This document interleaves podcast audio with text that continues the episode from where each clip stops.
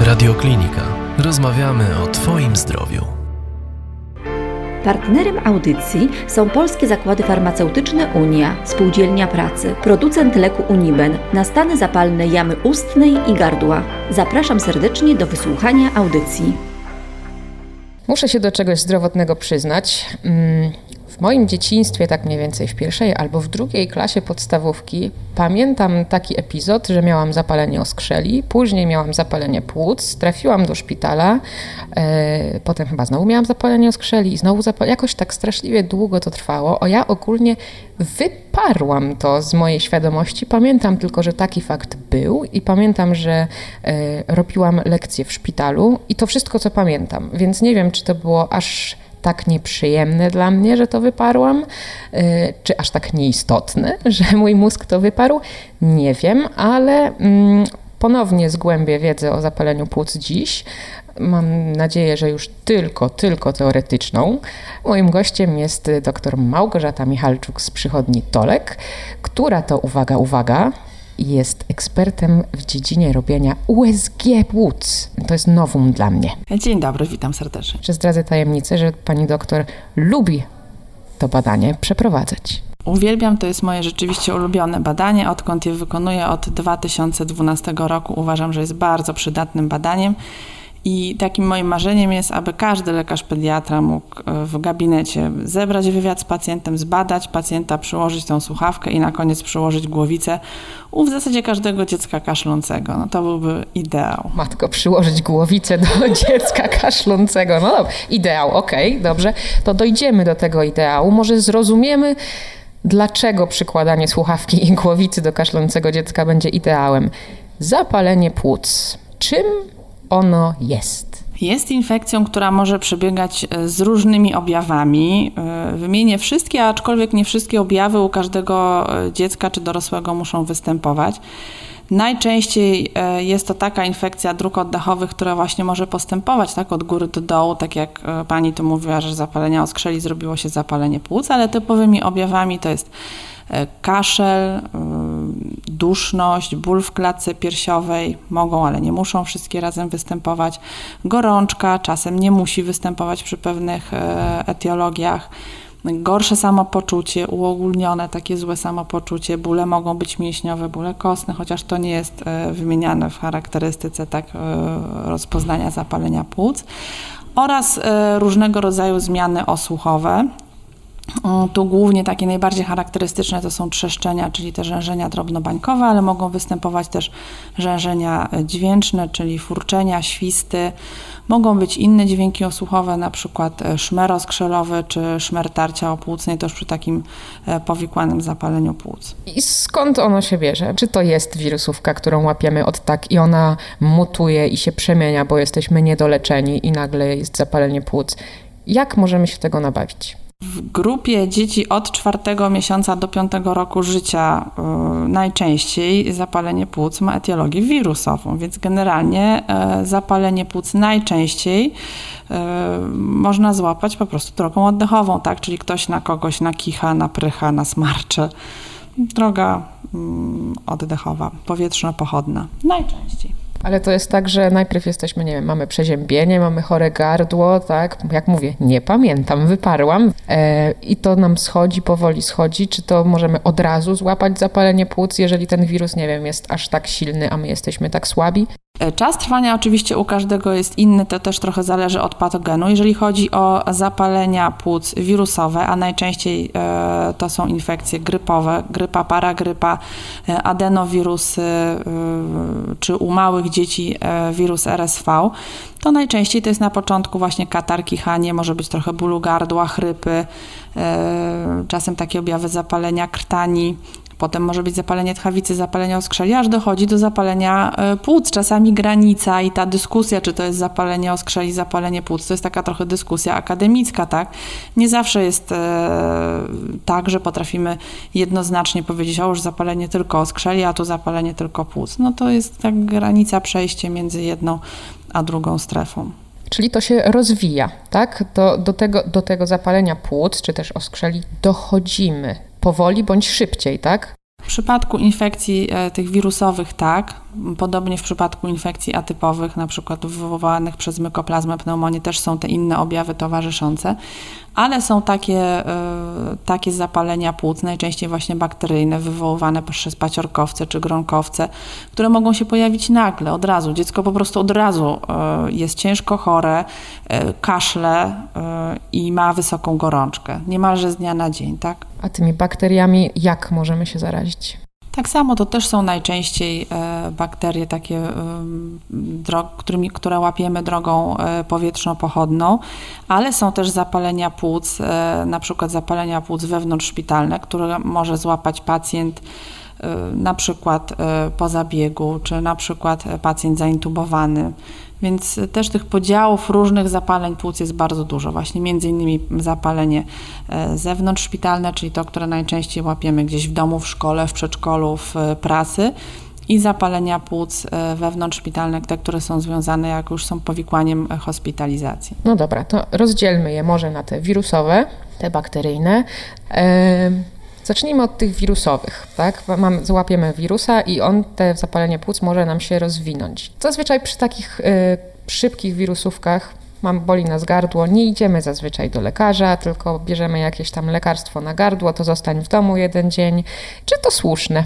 Generalnie leczymy się, bo najlepszym lekarzem jest tak naprawdę czas. E, czyli to, żeby wyleżeć, e, przede wszystkim nawodnić się porządnie, czyli nie zapominać o e, piciu, nawilżyć, czyli pamiętać, żeby nie było zbyt sucho, można stosować inhalacje nawilżające i pamiętać właśnie, żeby odpocząć, żeby dać organizmowi szansę, żeby on sam zwalczył tą chorobę, bo jeżeli jest to rzeczywiście infekcja wirusowa, a u tych dzieci powiedzmy w wieku przedszkolnym, no najczęściej są to infekcje wirusowe, to jeżeli jest dziecko generalnie zdrowe, tylko po prostu chorujące, łapiące infekcje Y, takie zwykłe, przedszkolne, to ma szansę samo tą infekcję zwalczyć, tylko potrzebuje naszej pomocy, odpowiedniego e, zatroskania, tak, odpowiedniej diety, pozostania w domu. Bardzo to jest ważne, żeby pamiętać o tym, że jednak te dzieci, jak łapią przysłowiowego gluta, żeby z taką świeżą infekcją do przedszkola czy do żłobka nie wysyłać, żeby dać szansę temu dziecku, żeby pobyło w domu, bo jak pójdzie znowu do tego żłobka, do przedszkola, a nie lubi chodzić, no to będzie też zestresowane, będzie płakało, że nie jest z mamą, że się gorzej czuje,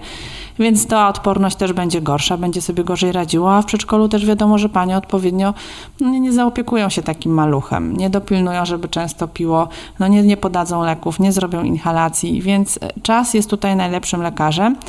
I e, tak naprawdę trzeba, zresztą w każdym przypadku zapalenia płuc, czy to wirusowym, czy bakteryjnym, e, trzeba pamiętać, kiedy należy się zwrócić do lekarza, a szczególnie które objawy są na tyle niepokojące, że w ogóle mogą już wymagać hospitalizacji, czyli taki pogarszający się stan dziecka, że widzimy parę dni mija, poprawy nie ma, dziecko nadal gorączkuje, dziecko jest na przykład apatyczne, nie chce jeść, nie chce pić, czyli mm, właśnie wymaga na przykład podania płynów dożylnych, czy zaczyna mieć trudności z oddychaniem, duszność, jakiś możemy słyszeć świszczący oddech, e, czy kaszel jest rzeczywiście bardzo napadowy, męczący, taki wybudzający dziecko w nocy, no to są wtedy sytuacje, kiedy warto jednak zwrócić się do lekarza i zastanowić się, czy nie, nie potrzeba jakiegoś mm, bardziej specjalistycznego leczenia, a czasem, e, jak e, nie ma poprawy, powiedzmy w piątej, siódmej dobie leczenia, albo pojawia się po chwili poprawy pogorszenie, no to możemy myśleć ewentualnie o nadkażeniu bakteryjnym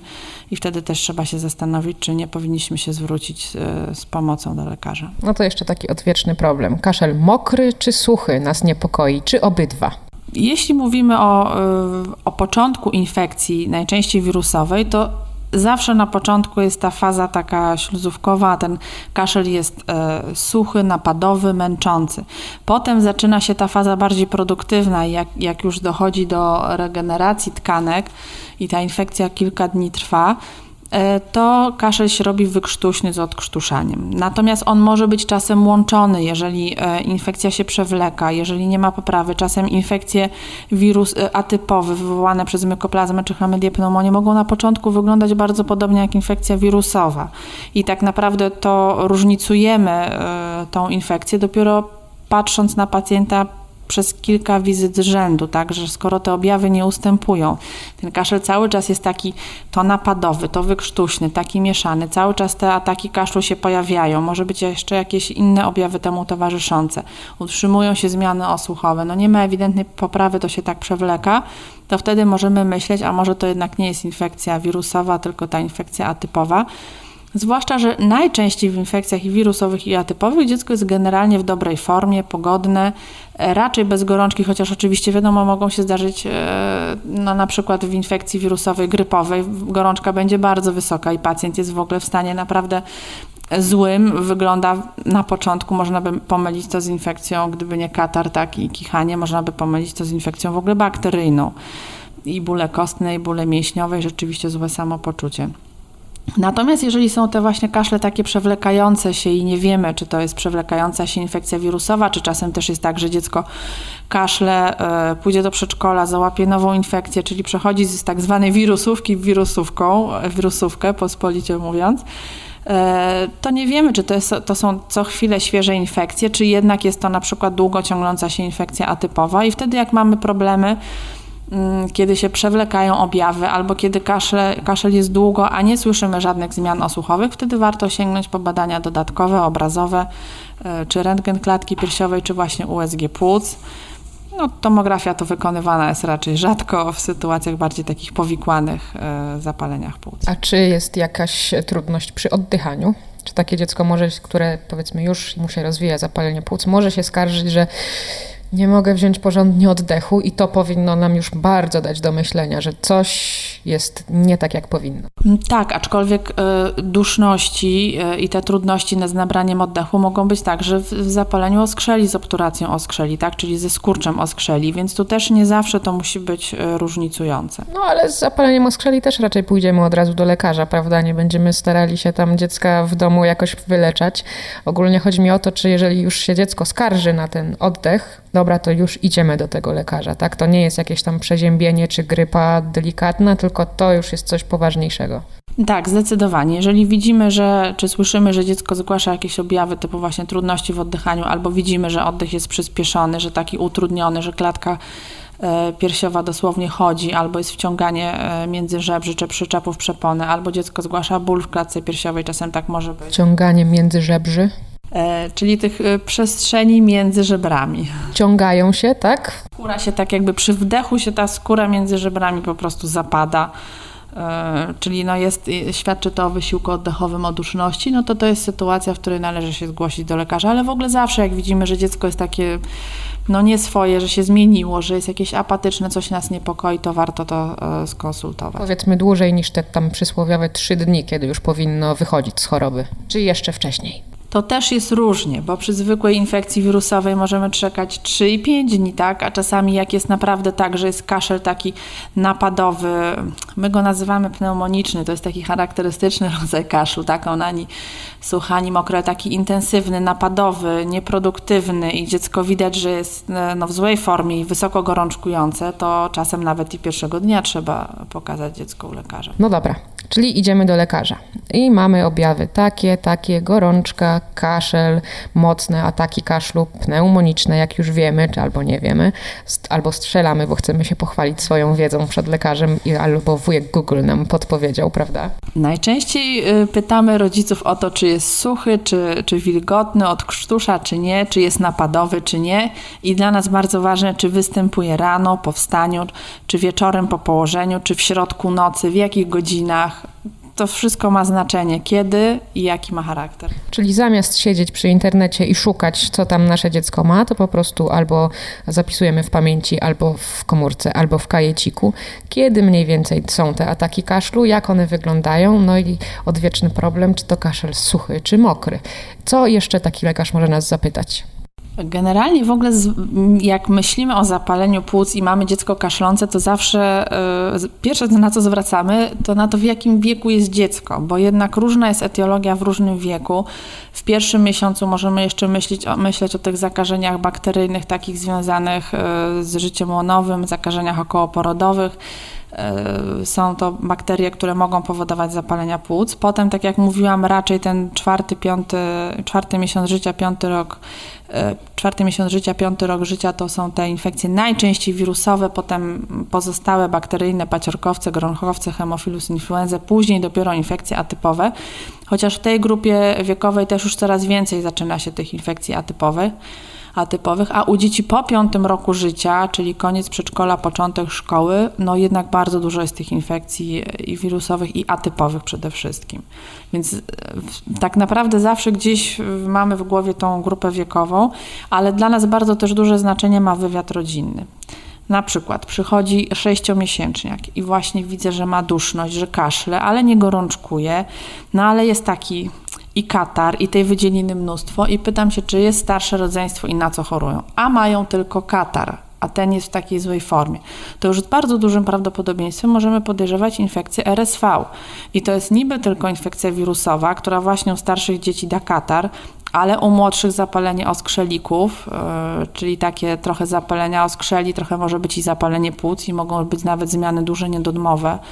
E, w płucach i tu musimy być bardzo czujni. Wiele z tych dzieci udaje się prowadzić e, w warunkach ambulatoryjnych, mogą być w domu, ale to musimy być czujni, bo to jest taka infekcja, która może naprawdę dosyć szybko i nagle po prostu dziecko e, zmienić się może diametralnie, może nawet dostać niewydolności oddechowej i naprawdę wymagać hospitalizacji. Więc tutaj, jak się decydujemy mm, na mm, opiekę nad takim dzieckiem w domu, to też musimy rodziców poinformować, że mniej więcej w okolicy szóstej doby może być pogorszenie, jakie to są te objawy, które mogą i wręcz zmuszają rodzica po prostu już do, do pojechania do szpitala, już nie będziemy tego leczyć dalej w domu. Bo to nie jest tak, że nie możemy w domu, że jak mamy to zapalenie płuc, to już kładziemy się do szpitala i no w zasadzie tak musimy przeangażować swoje życie, przereanżować i skupić się na tym szpitalnym e, śniadaniu, obiedzie i kolacji. Właśnie to cudownie się zmieniło w ostatnich latach, bo ja też pamiętam, tak jak pani, że chorowałam na zapalenie płuc i jak było zapalenie płuc, to tylko szpital i to rzeczywiście było no, bardzo nieprzyjemne przeżycie. Tak jeszcze wtedy rodzice nie bardzo mogli nas odwiedzać, więc to zupełnie były inne szpitale. Teraz faktycznie jest tak, że y, większość dzieci z zapaleniem płuc możemy leczyć ambulatoryjnie i tylko pewna część y, pacjentów wymaga hospitalizacji. To są głównie te dzieci, które na przykład właśnie wymagają nawodnienia dożylnego, tak, podania tlenu, podania leków dożylnie, bo na przykład nie chcą przyjmować antybiotyku, odmawiają albo wymiotują tym antybiotykiem, albo mają ciężkie zapalenie płuc czy powikłane zapalenie płuc, które wymaga już leczenia specjalistycznego. Tak? To te dzieci rzeczywiście wymagają hospitalizacji. Czasem są to względy ekonomiczne, czasem jakieś inne sytuacje, że na przykład mamy obawy, że się rodzice dobrze nie zajmą dzieckiem, no to wtedy też tak kierujemy, ale jednak gro dzieci jest leczona w przychodniach. A kiedy rodzic ma e, wątpliwości, że może w domu to niekoniecznie wolałby do szpitala, to ma taką możliwość? Zawsze tutaj jakby nie ma w ogóle mm, nawet dyskusji, tak? Jeżeli rodzic ma obawę, e, też może to troszkę zależeć od sezonu, tak? Są takie sezony u nas w Warszawie, że w ogóle nie ma miejsc i nie ma gdzie dziecka położyć do szpitala, tak? I wtedy rzeczywiście, no, mm, już wtedy w izbie przyjęć lekarz musi sam podjąć decyzję i ewentualnie jeszcze raz wytłumaczyć. Czasami to jest naprawdę możliwość zapewnienia dobrej opieki. Ja pamiętam, jak pracowałam w szpitalu i przyjmowałam pacjentów, to czasem się dziwiłam, że ktoś w ogóle z takimi błahymi objawami wysyła dzieci do szpitala, w sensie lekarza, tak, że dlaczego tak się dzieje, że w ogóle nie podejmują wysiłku poprowadzenia tego dziecka w domu. Przecież no, szpital to jest nie tylko większe koszty dla naszego całego systemu, ale trauma dla dziecka, e, możliwość złapania innych infekcji dodatkowo, już najczęściej oczywiście biegunki, wymioty, tak, to plaga e, naszych oddziałów. Więc dlaczego dzieci dwa, trzy świsty na krzyż, a on już ląduje w szpitalu ze skierowaniem? No czasami to jest po prostu tak, że lekarz nie ma możliwości zapewnienia w przychodni e, pacjentowi opieki, bo po prostu wie, że za dwa czy trzy dni nie dostanie się to dziecko do przychodni, bo może trafić do innego lekarza, że nie ma takiej ciągłości leczenia, tak? A tu jednak warto jest mieć wtedy komfort i rodzice powinni mieć taki komfort, i ich dziecko, i lekarz powinien mieć taki komfort, że jak ja mam pacjenta z zapaleniem płuc, to ja mogę go za dwa czy za trzy dni zobaczyć, a jak mogę go zobaczyć za 4 czy 5, to wiem, że jak przyjdzie do tej przychodni, to ktoś się nim odpowiedzialny zajmie i, i będzie jakby kontynuacja tego leczenia. Bo też y, lekarz bierze za to odpowiedzialność, tak? I jeżeli nie mam pewności, że to dziecko będzie zbadane, no to też y, nie mogę brać takiej odpowiedzialności i potem idę do domu i ja przynajmniej tak mam, że się martwię i zastanawiam, poprawiło się, pogorszyło, jak on sobie radzi, co się stało. Więc to no, różne są sytuacje, także nie tylko rodzice się martwią, ale lekarze czasem też przeżywają choroby swoich pacjentów. Zróbmy jeszcze kilka kroków do tyłu, bo nie omówiłyśmy dokładnie tej diagnozy, że w punkt diagnozujemy, że to jest właśnie zapalenie płuc. I tutaj wchodzą e, te idealne pani e, słuchawki i, i, i generatory, nie? Głowice, głowice przykładane, właśnie słuchawka i głowica przyłożona do kaszlącego dziecka. To jest e, ten, ta, ten złoty środek na wykrycie idealne zapalenia płuc.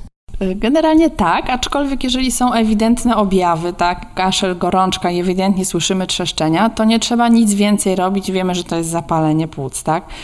E, czasem, mm, jeżeli podejrzewamy, że tylko obturacja oskrzeli może nie ma zmian zapalnych e, w płucach, to po dniu, dwóch, trzech leczenia inhalacyjnego też te zmiany ustępują i też jeżeli jest dziecko w dobrej kondycji, to możemy osłuchać właśnie następnego dnia czy za dwa, trzy dni i wiemy, że tego zapalenia płuc nie ma.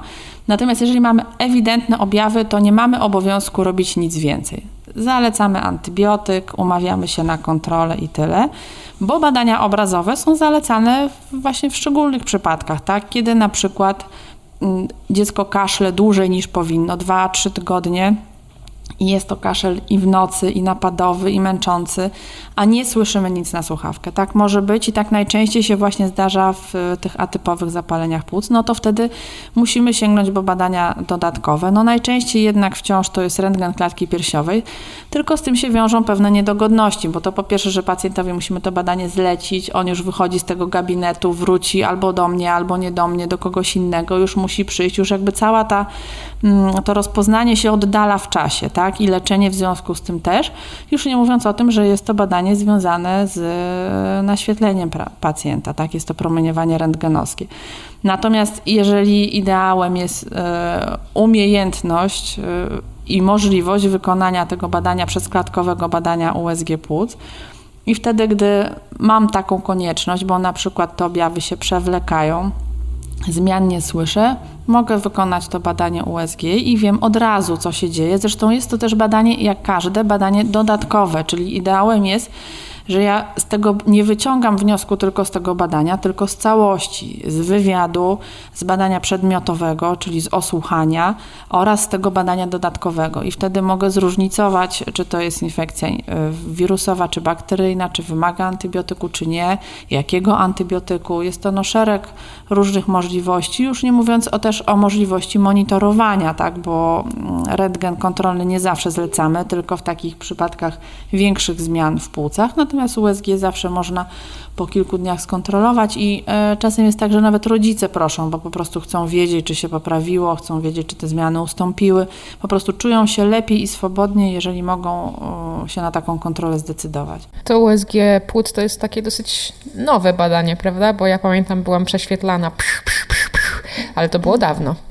W Stanach to badanie już jest od kilkudziesięciu lat, w Polsce też od mniej więcej dwudziestu, tylko ono wcześniej się pojawiło na północy Polski. Teraz już w zasadzie jest wszędzie coraz częściej dostępne. Natomiast rzeczywiście zdarzają się jeszcze wciąż przypadki, że lekarze łapią się za głowę, jak to USG płuc, przecież tam w ogóle nic nie widać. Ja na USG ciąży prawie nic nie widzę, więc co dopiero płuc. Zawsze jestem pod wrażeniem, jak mi lekarz pokazuje tutaj nóżka, tutaj coś. Mhm, mhm.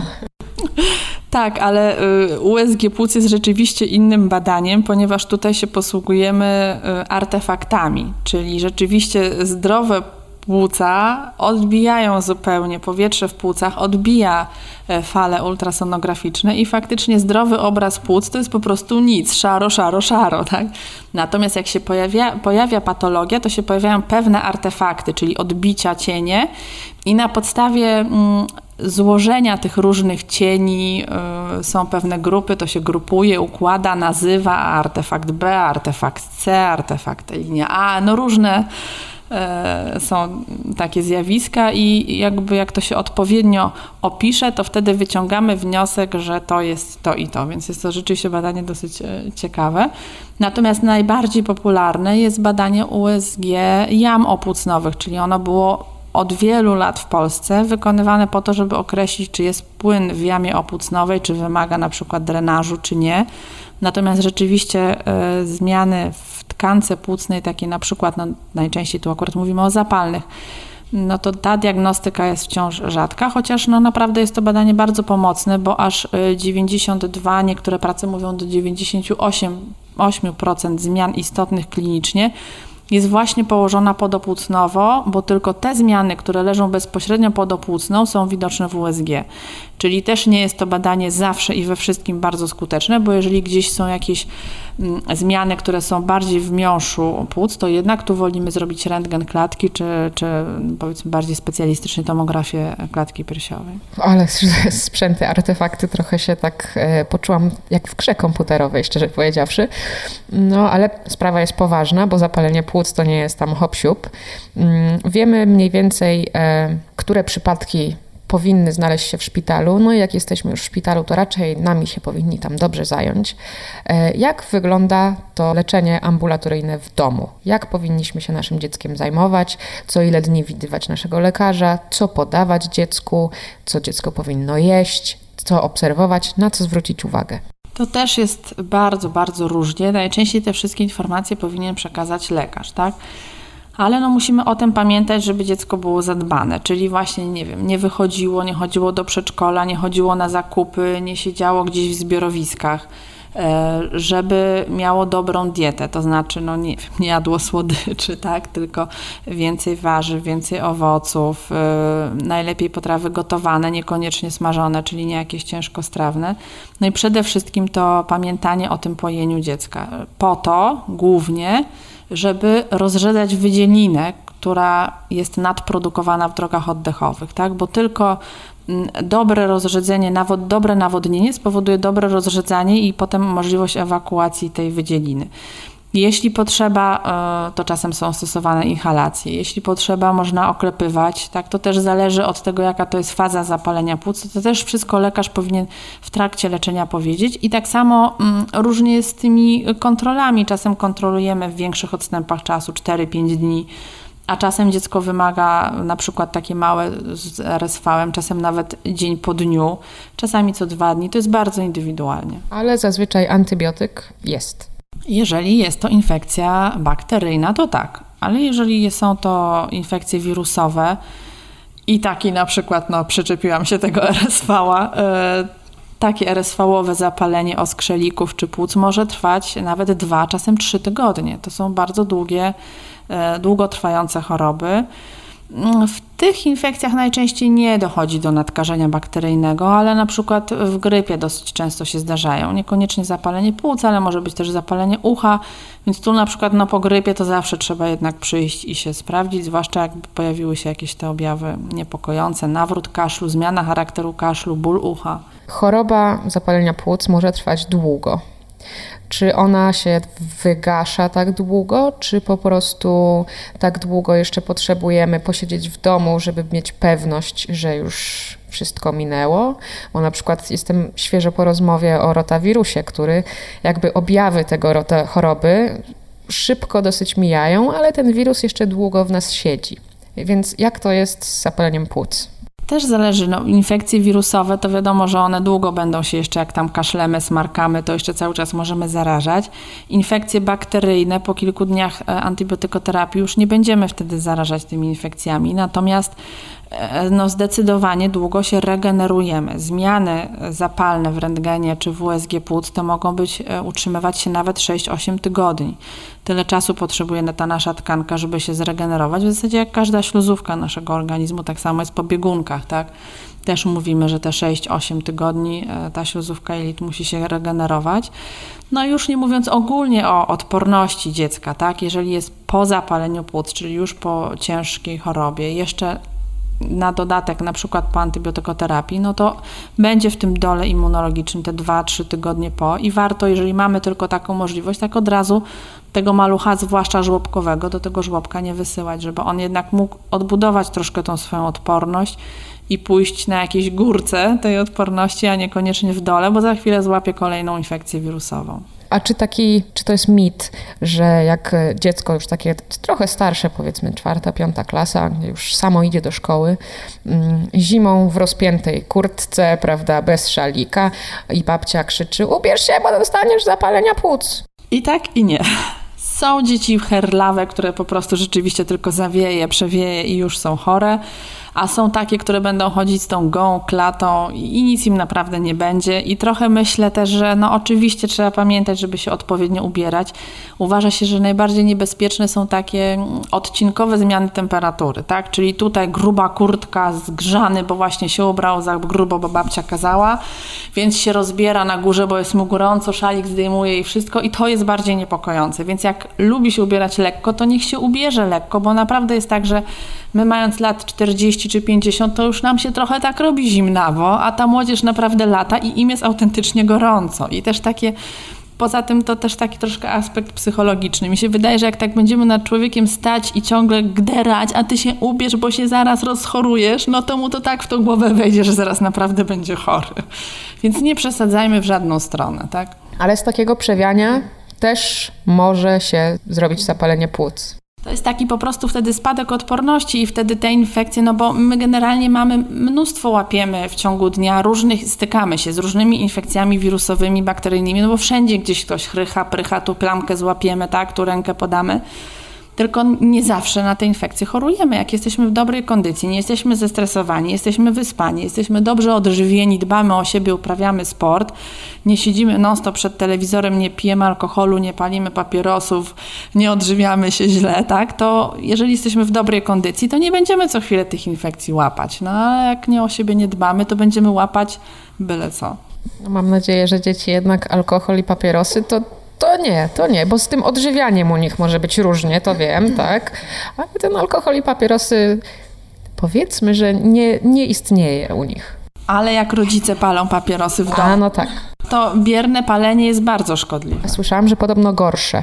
Zdecydowanie gorsze, y, nie tylko ze względu na te toksyny, tak, ale też y, uważa się, że w ogóle kontakt z osobą, nawet która paliła papierosy, bo często rodzice mówią, a ja tylko na balkonie, ale wchodzi do mnie do gabinetu i ja czuję smród po prostu na włosach, na ubraniach i są badania e, zrobione, takie prawdziwe nasze medyczne badania, że kontakt z taką osobą, która paliła papierosy gdzieś obok i przychodzi i my się z nią e, spotykamy, powoduje e, paraliż e, rzęsek układu oddechowego na około dwie godziny.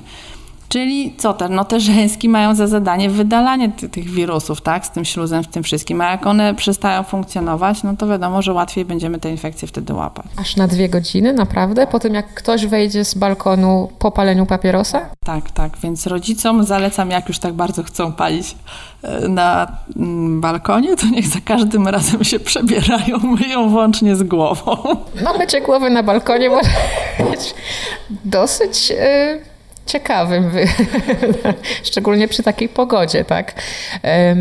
Ja może polecam na przykład plastry albo gumy w tym wypadku. No, albo te dymki, one są dla osoby palącej niby tak samo, te elektroniczne papierosy, tak, y, podobno są tak samo szkodliwe, natomiast no, na pewno dla otoczenia y, nie są szkodliwe. To przynajmniej zimą albo w domu, jak nie chcecie, żeby wasze dzieci chorowały, żebyście musieli siedzieć w domu albo, nie daj Boże, trafili do szpitala z takim zapaleniem płuc, no to ograniczcie ten tytoń przynajmniej na jakiś czas, tak?